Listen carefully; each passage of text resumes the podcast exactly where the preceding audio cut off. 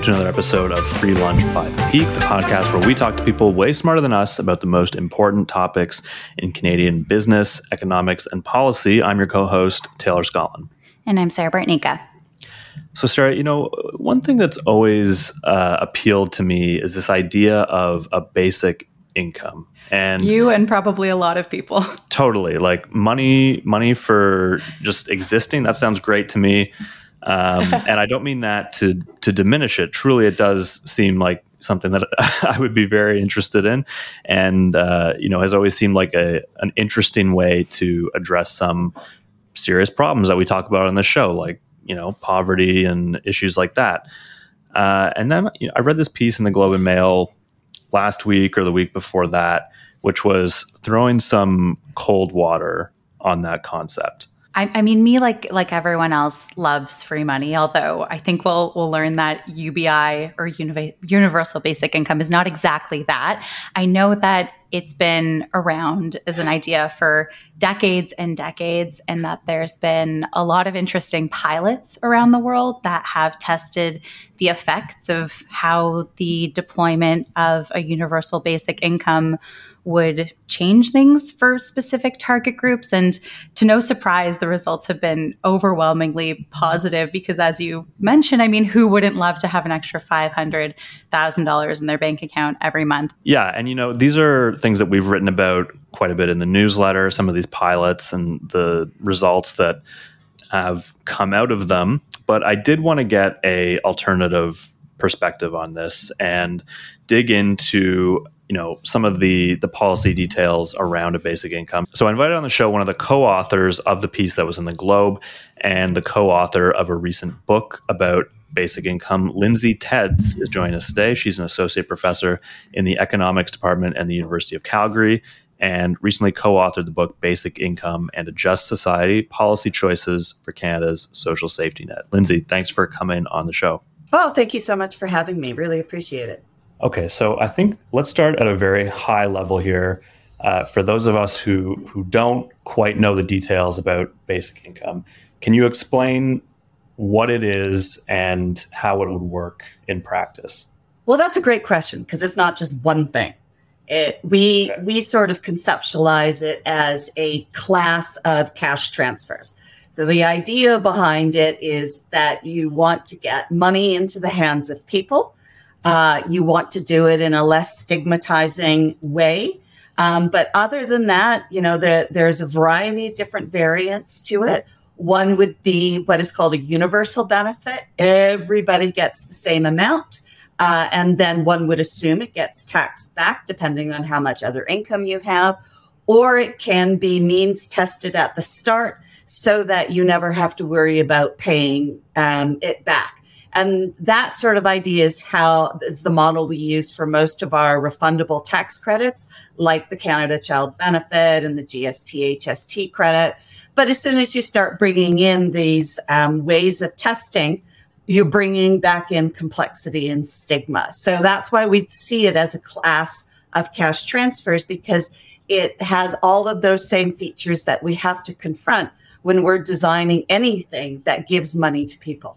Okay. So if I was a, a recipient of basic income, let's say we were using the universal model just for simplicity's sake, what would my experience be like? Would I just I would receive a check on like a monthly or annual basis and and that's it? Just walk through the mechanics of it a little. Yeah, bit. well, it, it, again, you can design this in any particular way.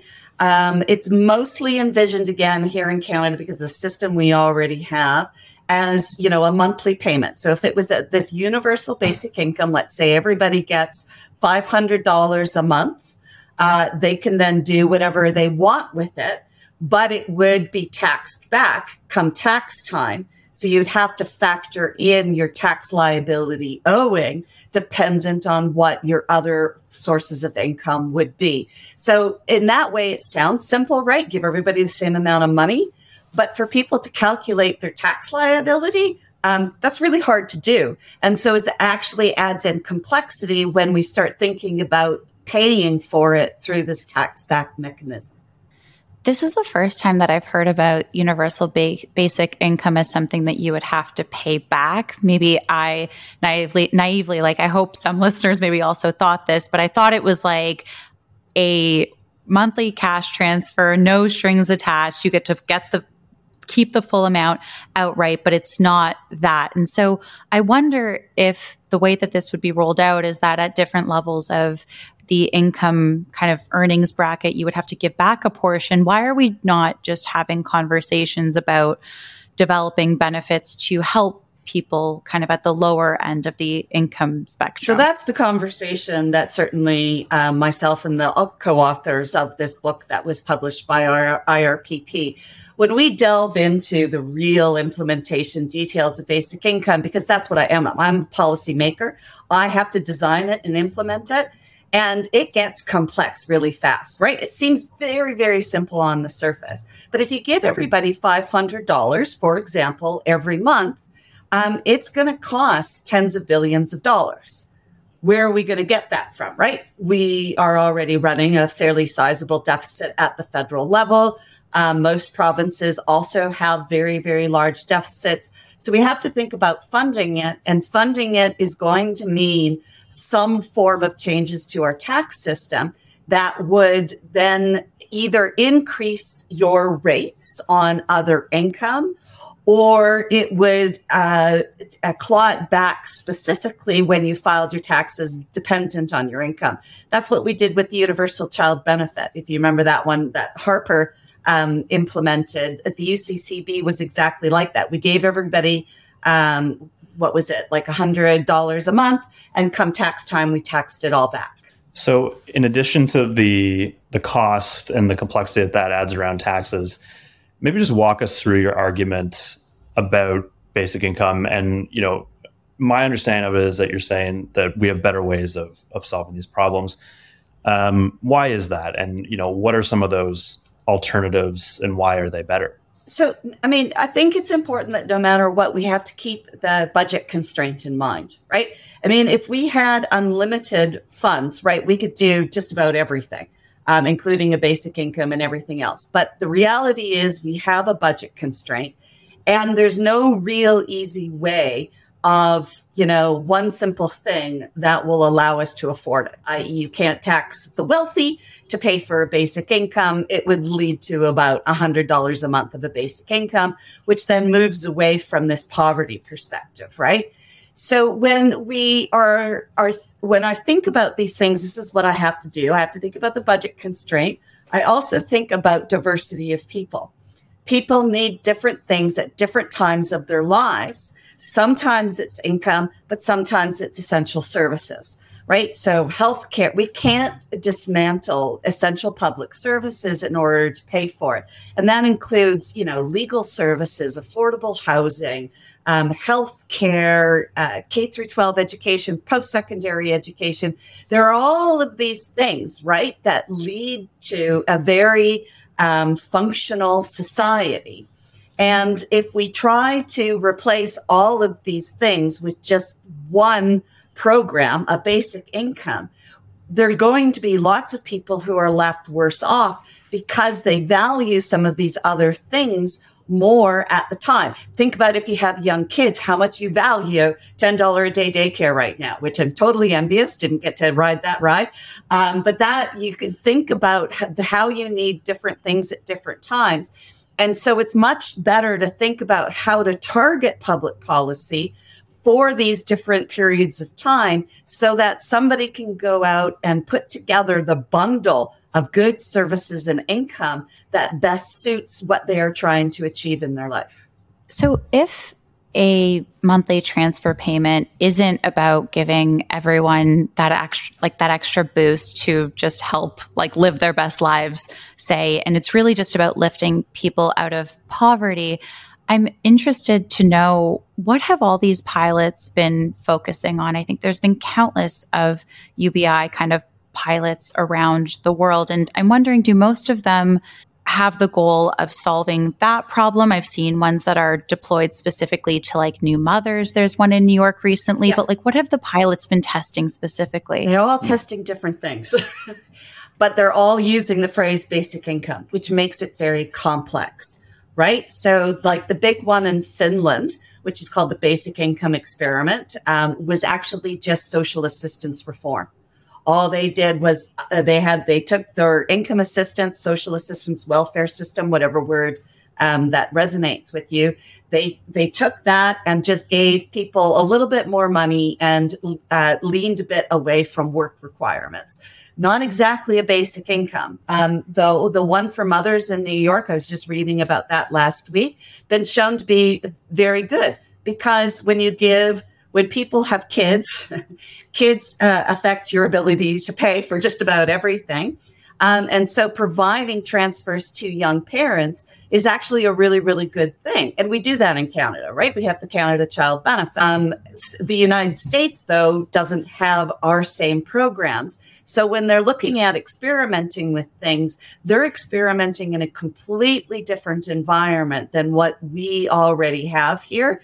And that's another thing that has to be ta- uh, considered, right? I mean, they tried to implement their version of the Canada Child Benefit. It lasted six months before it was dismantled by the Republicans.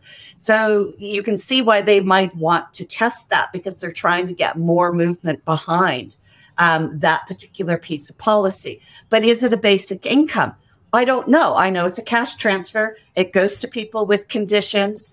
Um, it is means tested. We have a lot of these things. How is it different from a refundable tax credit? You know, this is where I go off as an economist and why people hate me.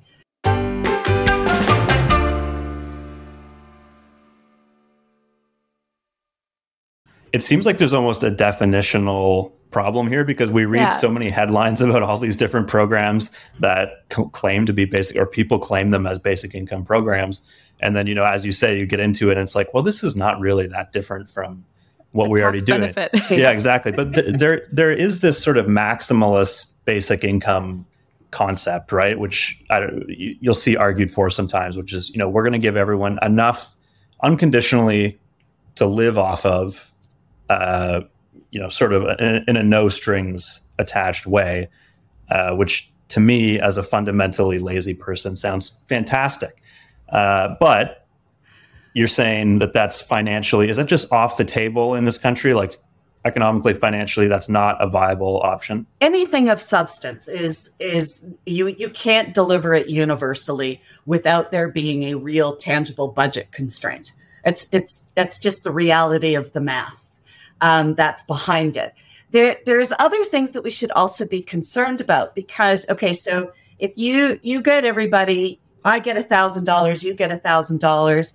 I already own my home. I already have a big retirement fund.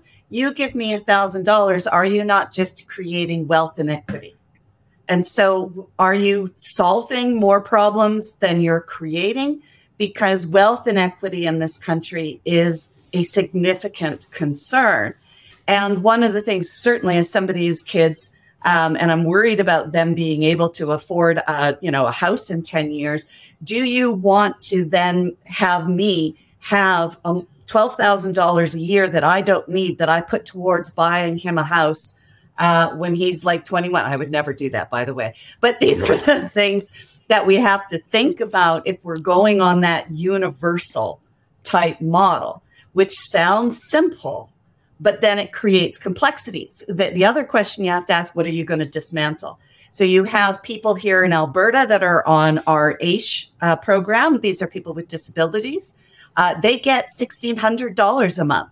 Do you dismantle that to then give everybody $1,000 a month? I have significant concerns with that because people with disabilities have less ability to supplement their income uh, and right. face massive barriers to work. So, you know, uh, most of the models that we look at actually don't make everyone better off. And they don't make everyone better off because of what we have to, dis- to dismantle in order to solve the budget constraint problem. And when you get mm. to the idea of having to dismantle one thing to contribute to a basic income, is that just so that all the extra money doesn't end up eroding purchasing power through something like heightening inflation, or is that not linked? Well, I mean, everything is linked, never as as serious as you know what certain people in Ottawa uh, are going off about. But these are things we have to, we absolutely have to think about this from a perspective of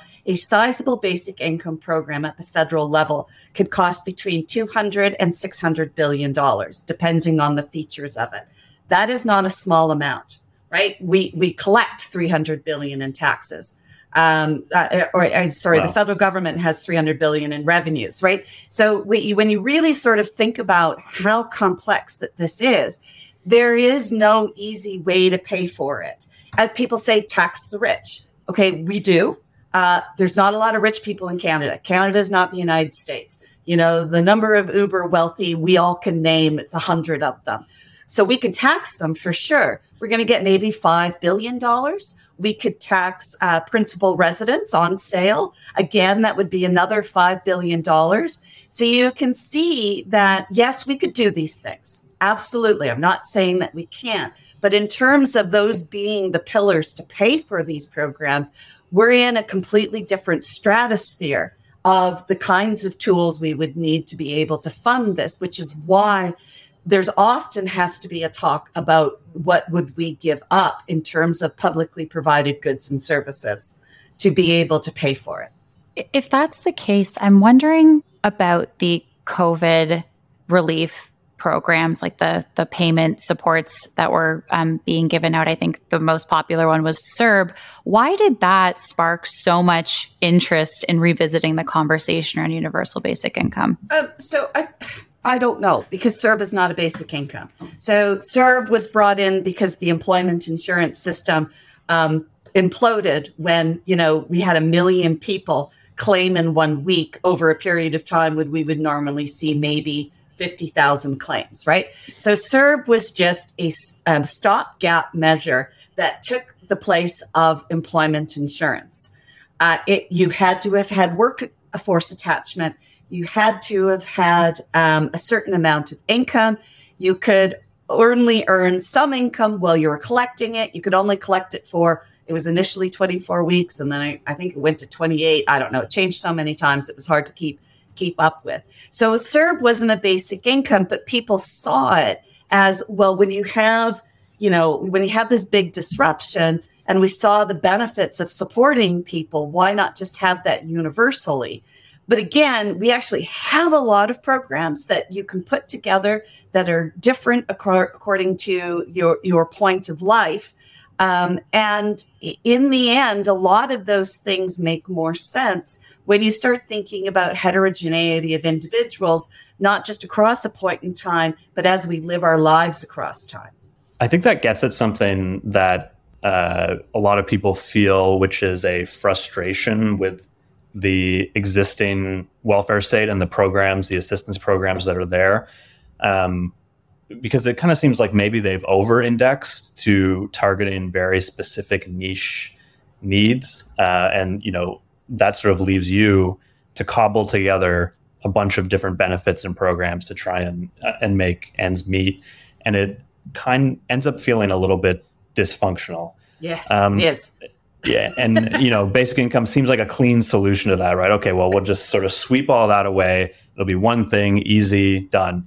Uh, maybe you can talk a little bit about what the gaps are okay. in the current system, what the problems are, the dysfunctions, and where we should spend our time thinking about how to fix those. So, first of all, what I'll say is the existing system exists for a reason, not very good reasons, but exists for a reason.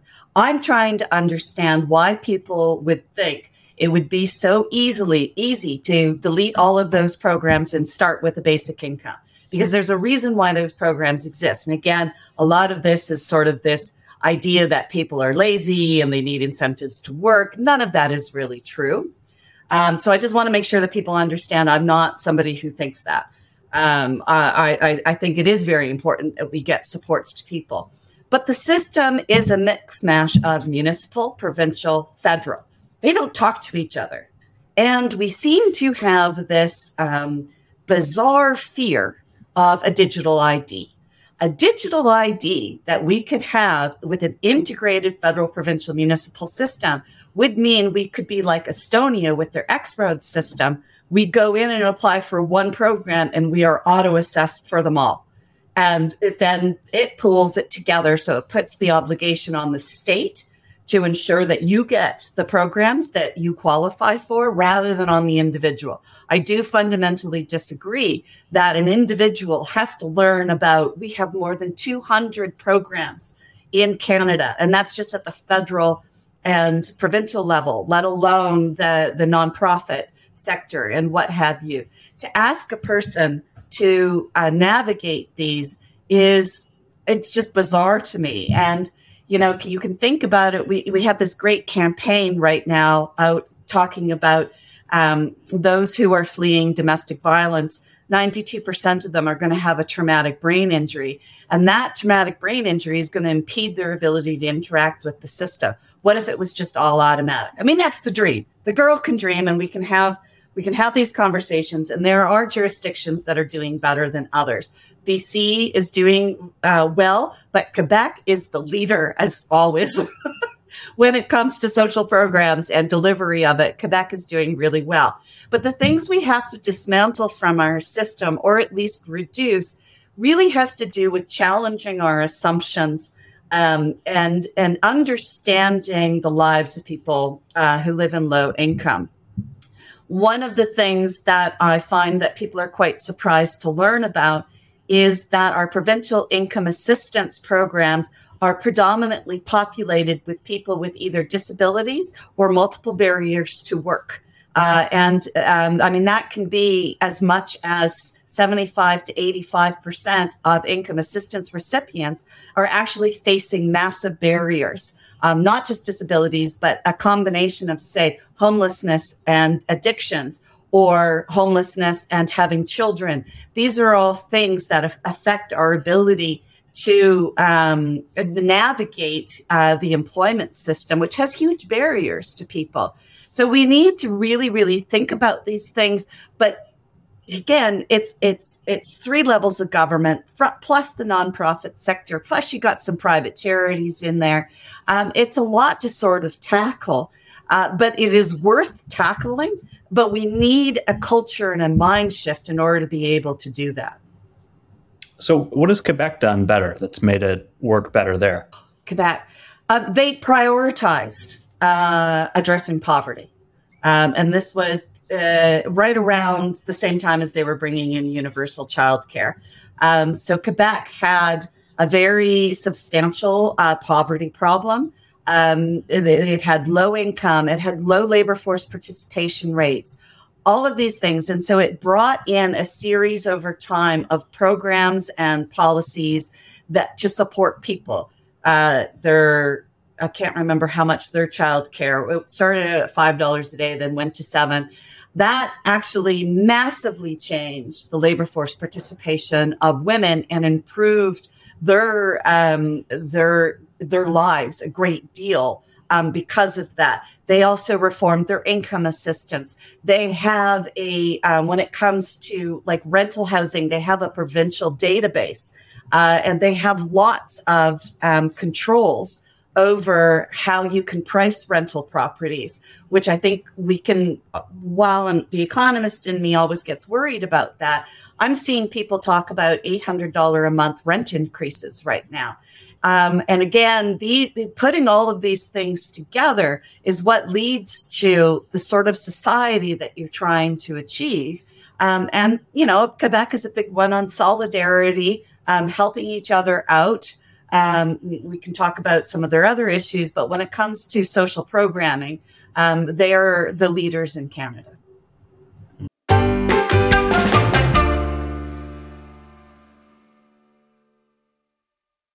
We've been talking a little bit about um, being smart with allocating the costs of all these programs. How has Quebec dealt with all of these benefits, I guess, financially? Like, has it, like, have they been financially responsible? What does their balance sheet look like? Um, well, their balance sheet looks way better than Ontario. I'll, I'll does it? That. Okay. Oh, yeah, way better. Um, they, uh, I don't know if Quebec is the highest personal income tax rates, but if not, it's very, very close, right? They've always had a very, very progressive system and um, um top marginal tax rates in the 60 some odd percents, right? Um, they also uh, opted out of the tax collection agreements. Um, and so they have control over their own personal income tax system. So they can do things that other provinces can't do because we've decided harmonization, which is something I actually do agree with. Harmonization is important. Um, they they confronted um, like offshore beneficial trusts long before. I mean, Canada's just getting started cracking down on offshore beneficial trusts. Um, I, everybody wants to say it's equalization.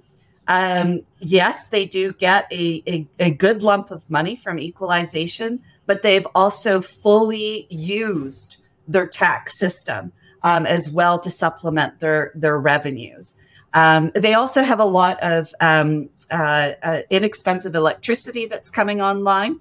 Uh, and that is also um, helping them uh, in terms of you know how that all works. So it's a combination of measures. There's no one thing um, that they were able to do, but they they've all they made a decision um, uh, very very early on to address this problem and to address it through a broad suite of measures. This might be a little bit too philosophical a question, but I do think it's important to try to understand what a well functioning welfare state would actually look like. Like, what what are you getting as a citizen of a country when you have a welfare state that works well and does do those things that you're talking about, addressing needs in different stages of life and when you have different demands, I guess. I mean, uh, one of the one of the things that we want to think about is do we want this a system where the spoils go to the few and then we use the system to redistribute it or do we care more about inequality in the first place and try to address those barriers so that we don't have to redistribute as much. And so when we look at the Nordic countries, particularly, most of their focus is actually on what we call pre distribution, trying to address these problems at the start. And they do, mm. believe it or not, they do less redistribution than the United States. It, so that when wow. you think about being able to dismantle barriers, address market failures, make sure that there isn't market power of, say, you know, NHL billionaires who, you know, are holding taxpayers to building their new event center. Um, you know, when we we address things from the first principles, we get a much healthier outcome. There's still room for redistribution, but it's not the preference because redistribution means you're not able to fully take into take advantage of the the system that is around us. And that's we you know we want to get rid of uh, discrimination, employment barriers, all of these sorts of things because this is what impedes the ability to have uh, a flatter distribution of income and wealth in the first place. I guess a follow up on the system that the Nordic countries use because, you know, we've talked about how there's only so many billionaires in Canada to tax to be able to pay for, you know, all these nice benefits. But I'd imagine in the Nordic countries, that number is even lower. Like it's not a like a billionaire entrepreneurial society. Like you're dealing with it's incomes that I guess States. are much closer. Yes, it's not the United States. So how do they come up with the money, right? When the people sitting at the top of the like at the very top of the highest income brackets are you know closer or more in line with the people let's say at the middle and, and even the bottom i mean it, it, it, it's all about choices and they've made different choices in terms of the allocation of their resources than um, we have, right? And so, you know, they and their taxes are higher. Uh, and they have a, f- a few more tools. But in terms of the number of, you know, millionaires and billionaires, yeah, I mean, they're concentrated in the United States and in the UK. None, none of the rest of us really have a lot um, of, of, these individuals. There are some, but again, it's never a, a big number. You again, there is um, much more in the Nordic countries. They're much more homogenous. They have a much um, more shared value system. So it's actually easier to put in place the goods and services and pay for them in a way that everybody yeah, kind of agrees with. When you get to Canada, right? I mean, we have this social democratic um, history to us. We have a good welfare state, but we're also, you know, like the United States, um, and we're always competing with them on different things. So we're kind of in, kind of pulled between two poles when it comes to our democratic state. Um, and and and that is a function of um, both heterogeneity, a little bit of a you know a, a, of a complex being so close to the United States, um, as well as who who who get whose voices get heard in terms of the uh, uh, development of public policy, right? And so you can see as you know, uh, parties change, particularly at the federal level, how different voices and values get to influence public policy, which pulls us back and forth between um, more inequality and less inequality. I'm curious what you've seen in some of the the research and the modeling and tests that people have done around basic income with regards to entrepreneurship because you see like I've read arguments from both sides of this. People say, "Oh, you get people money and they're not going to, you know, start businesses or anything like that." And then people say, "Well, actually, if people have a better safety net, they're more likely to take these risks." Have you seen any evidence one way or another around that question? Uh, yeah, we we actually um, uh, did a study on it, and there's a chapter in our book on this specific issue. And I just want to say it's complicated. One of the reasons why the tech community has set a basic income supports entrepreneurship is because they see how many of the entre- entrepreneurs come out of families that have the level of support underlying those individuals, right?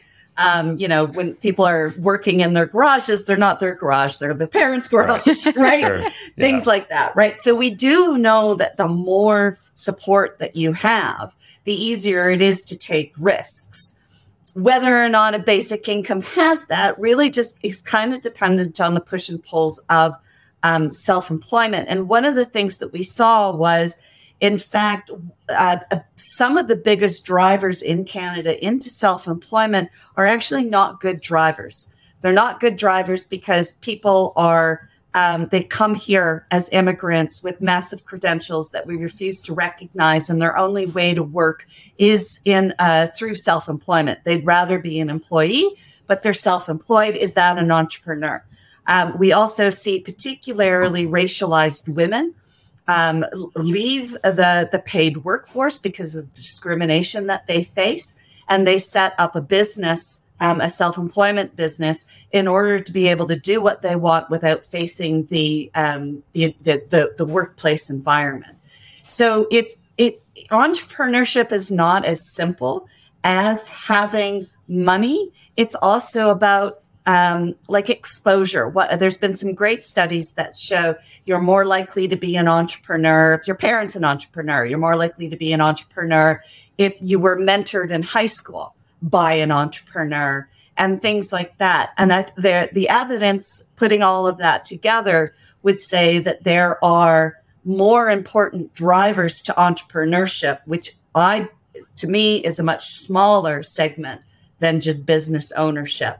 But real true entrepreneurs require much more nourishment than just having income to support them. Let me ask you about employment insurance because it, it, seems like a really good example of one of these areas where the existing welfare state that we have just doesn't seem to be doing the job anymore. So, uh, can you talk in a little bit more detail about what the problems with that design of that system are and how did those come about? Has it always been bad like this, or was there a time when employment insurance actually worked well. Yeah, it, it it's well, it I mean it dates back to the 60s, right? Completely different economy uh, and workforce uh, in the 60s than it is now. But it also has been dismantled um, over the period of time. We, you know, we go from a period of time where 80% of people who are unemployed qualified for employment insurance now to 45%. So th- there's been a dramatic shift in um, in the in in the labor force, in how work works. Um, what are the benefits associated with work? Because we've seen a dismantling of, of pension plans in the private sector, all of these sorts of things, and the employment insurance system has not kept up with that. the tweaks have always been things along the lines of excluding people from employment insurance uh, or doing expansions to people who we um, were okay with them not working for a short period of time, i.e., parents. Right. So there's still that that that that connection to the workplace uh, and an antiquated workplace that exists in the employment insurance system. It's also the whole employment insurance system is written in COBOL, which is a language nobody knows anymore, right? So when it imploded during the pandemic, there was no way to come in and fix it because nobody knows how to code in COBOL. Oh my god. Well, that seems like a problem that we could fix. yes. Good lord.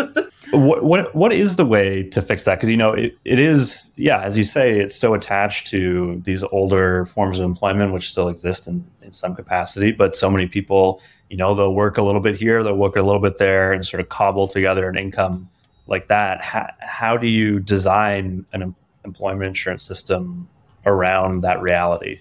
Yeah. So, I mean, one of the biggest issues is what we call fissured work, right? You've got multiple um, avenue, whether it's multiple employers or multiple gigs, things like that, and and you're putting them together, which often means you're locked out of benefits because at any one employer you're not working enough hours or you're not considered an employee. I think we need to redefine what an employee is, and I think when we see the court cases coming out of the gig economy you know, you really have to wonder about the tests of an employee because if you truly understand something like Uber, you actually understand that they are an employee. They're not a self-employed contractor, right? And so the, these are all these are all things that have happened around us, and the people in charge uh, in Ottawa typically don't have that same heterogeneity of experience. And so they don't often see things in the same way. And they're mm-hmm. also given a manual that was written, right, 40 years ago. And so there's, there's, it really is just about a better understanding of what's going on in the world and what outcome are we trying to achieve. We want to make sure that people are supported in work, that there's some sort of backstop when they lose their job, because otherwise we're the United States of America, right? uh, which is not a place I want to live. Uh, so we have to think about these things, but it's it's it's complex. And if there's anything governments are very bad at doing, it's complex stuff. They like tweaks. They can handle tweaks, but a dramatic overhaul is hard. I think I think they're trying on employment insurance. Um, it'll be in, but they are well behind. They've been we've been waiting for employment insurance reform for like eight years now. So, um, uh, how it'll be reformed when there's just no inkling of how important it is to get that modernized so that we're what we call recession ready. We should always be recession ready. Another reason that basic income has, I think, dominated the headlines over the last few months is really because of people watching the fast acceleration of AI and thinking of what that could do for unemployment. What, what's your view in the role, if any at all, of basic income as AI just becomes more advanced, sophisticated, can do stuff that we get paid for day to day? Humans are resilient. We have been talking about the AI apocalypse for 200 years. Um, it, you know, whether or not it was the the um, yeah, the the motorized engine or things like this, right? This this this idea that uh, the robots are going to take our jobs has always um, really sort of been part of uh, an ongoing narrative. The thing to remember is robots take over some jobs. They don't take over other jobs, and we have yet to create a world uh, that exists in Terminator where we don't need human beings to make the robots, program the robots, um, uh, uh, fix the robots, all of this kind of stuff. So it changes the the it changes the jobs that are available. There's no evidence it changes the number of jobs available. So this is why we do worry about when there's a big um, structural uh, change in the economy is making sure that we're supporting people who will not be able to get um, retrained uh, to a point where they can become productive again in the existing labor market. For example, we did this with the phase out in coal in Alberta, right? You start phasing out those jobs. What do you do with the 55 year old worker who's too far away from retirement, 10, 10 years away from retirement, but by the time he's retrained, he's 60. Um, and you know, are there better ways than to support people uh, and well, that's what we did with bridging to retirement so that people were able to have a retirement plan in place to bridge them over that 10 years because it was a better thing to do. Now, not everybody needed it. There were people who got retrained, um, got jobs in the renewable sector and things like that. But you always have to think about those big shocks. They're never, they're never everybody there are certain types of people, and you have to make sure your programs um, are uh, again heterogeneous enough to ensure that you know young workers we can retrain them and get them back into the labor force uh, and have a different policy and programs maybe for older workers. That's it for me, Sarah. Any other questions on your end? Uh, the last thing that I want to ask is that, like, as we go through this conversation, it increasingly becomes a conversation just about the efficiency of the tax system and I wonder if there are any kind of concrete changes that you'd like to see. You've mentioned a couple in this conversation, but maybe to summarize just some things that could happen out the gate to make sure that we're solving some of those or I guess working towards those goals that we've talked about, right? Like supporting people, bringing them out of poverty, helping, you know, create a more robust like EI system, things like that? So, I mean, with the tax system itself, to me, there's two big ones e payroll. So, as soon as we move to e payroll, we have real time reporting of income, which again, the employment insurance system just couldn't handle, right? So if we move to e-payroll, we're getting daily reports of your income. So as soon as you have an income shock, we can get benefits to you, right? That's that's a really important one, and that's CRA. The other one is auto filing. Nobody should have to fill out their own tax forms. CRA should do it for you, send it to you, and you can either respond and change things or um, take it as is.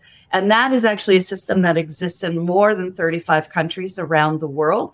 Uh, and it ensures that we don't miss people who don't file their taxes because taxes are complex. Lots of people are dealing with it. I one year I gave birth on tax day, uh, and so you have you have people who are affect like things can impede your ability to, to, to file your taxes on time that are just not nefarious. Uh, and from, from what we see, there's a, a, a cadre of low income individuals between 20 and 30% who are not filing their taxes for very complex reasons. Um, and, and that doesn't need to be. We know who most of them are because they have slips like uh, uh, from a government program or from an employer. So we could auto assess everybody for benefits and deliver them in real time. We could do both of those things within a couple of years. Assuming we don't recreate the Phoenix payroll system. I mean, I do have to admit. I was just thinking about that. oh my God. Sounds like my taxes are going to get screwed up for the next 10 years. but then the obligation's on them. You have to shift, shift the obligation. Right. True. Okay, well, Lindsay, that was great. Thank you so much. That was a fascinating conversation. Appreciate it. Thank you very much for having me.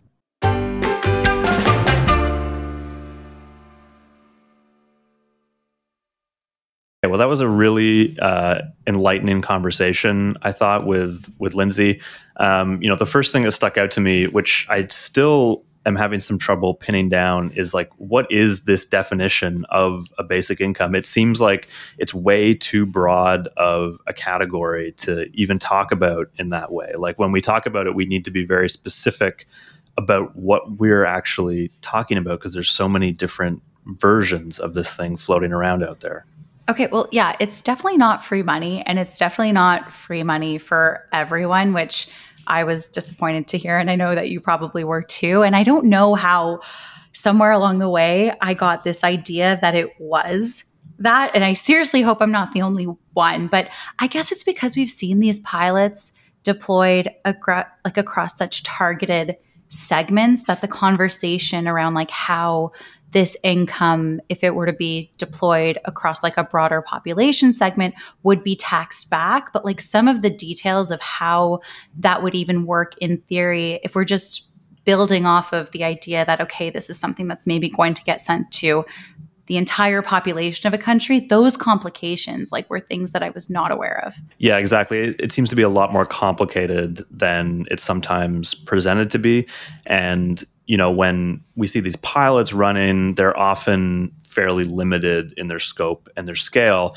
And so while you know, as you said in the intro to this episode, they they do tend to produce uh, positive results and we cover them, maybe there is some reason to believe, like Lindsay said, that if we scaled them up to a sort of nationwide program, something that could actually replace or supplement some of the uh, social programs that we have now, it just wouldn't be feasible from a financial perspective. You know, I think she put some numbers out there that indicate even for a pretty modest basic income that really wouldn't you know eliminate poverty or anything like that we'd still be looking at something like doubling the amount of revenue that the government has to collect in order to pay for it so these are you know serious serious numbers that we're talking about and maybe there are better ways to sort of fill in the gaps in the existing uh, welfare state that we have rather than trying to replace it with an entirely new system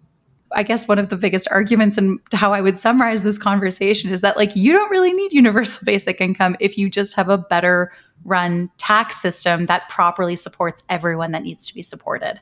Right. If you have a more functional government that can actually do things that right now it struggles to do, then maybe this would not be not be such a, a, necessity. But yeah, I mean that that really is something that we continue to see in these episodes that we do on policy is just that the government is really bad at doing things that it tries to do. And you know, we at the end there we talked about or we touched on the Phoenix payroll system. Like I think we need to do an episode about that at some point to try to understand how these projects just get so mismanaged and go so far off the rails because it really is a, a big problem. Like when we talk about reforming the employment insurance system, which is such a big economic issue, not just a policy issue. It's a it's a major part of how our economy works. Uh, you know, I have very little confidence based on the conversations that we've had so far that the federal government is even capable of achieving that right now. Well, yeah, that they couldn't dole out EI because there was no one in existence in like the Canadian computer engineering community that could figure out right, how it's to all code. programmed in COBOL.